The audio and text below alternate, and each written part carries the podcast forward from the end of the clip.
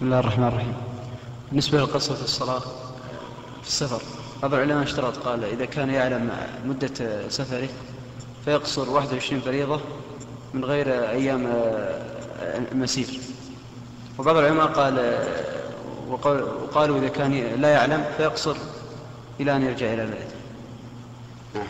فهذا الكلام صحيح المسألة فيها يا بني فيها 21 قول للعلماء فهمت؟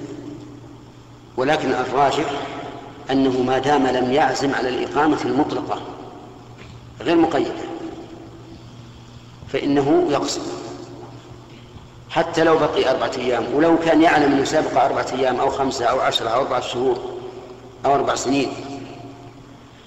والتفريق بين كونه يعلم مدة أو لا يعلم ليس عليه دليل. لأن الرسول عليه عليه الصلاة والسلام قصر في تبوك عشرين يوم. وهو يعلم أنه أنه ما تكفيه أربعة أيام. قطعا وأقام عام الفتح تسعة عشر يوم في مكة يقصر.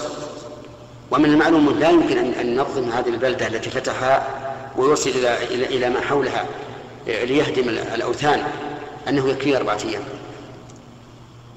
ثم لم يقل يوم من الدهر يا أيها الناس من أرى من عزم أن يبقى أكثر من أربعة أيام فلا يقصر. ما قال هذا؟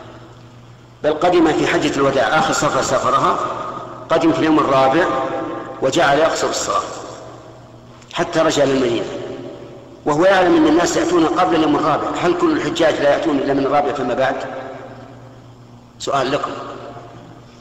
كل الحجاج ما يجون إلا من الرابع فما فوق؟ أبدا. في الحجاج من يأتي في أول الحجة ومن من يأتي في القعدة ومنهم من يأتي في, في شوال الحج أشهر معلومات متى تبتدي؟ من شوال.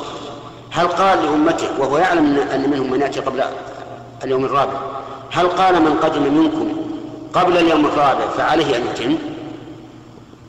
هذا أمر مو هين صلاة.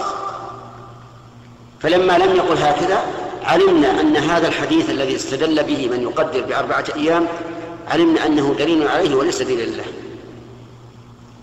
لأن يقول الرسول يعلم. أن فيه من قدم قبل ذلك ومن يقدم بعد هذا. يعلم هذا وهذا عليه الصلاة والسلام. ولم يقل للأمة يا أيها الناس من قدم منكم قبل اليوم الرابع من ذي الحجة فعليه الإتمام فالمهم أننا نقول القصر معلق بالسفر فما دمت مسافرا فالقصر ثابت في حقك. ومس ثلاثة أيام على الجوارب والخفين ثابت في حقك. والفطر في رمضان ثابت حقك إلا أننا نقول الفطر في رمضان لك أن تفطر لكنه لا ينبغي أن أن أن يأتي رمضان الثاني إلا وأنت قد أديت الواجب عليك. لماذا؟ لئلا تتراكم عليك الشهور وتعرف إذا تراكم عليه أربعة شهور مثلا صعب عليه أن يقضيها. فإذا كان إفطاره سببا لعدم القضاء فليقضي. نعم. إيش؟ القصر سنة.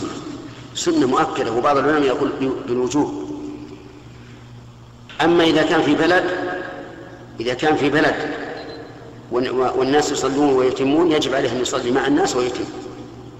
إلا إلا لعذر.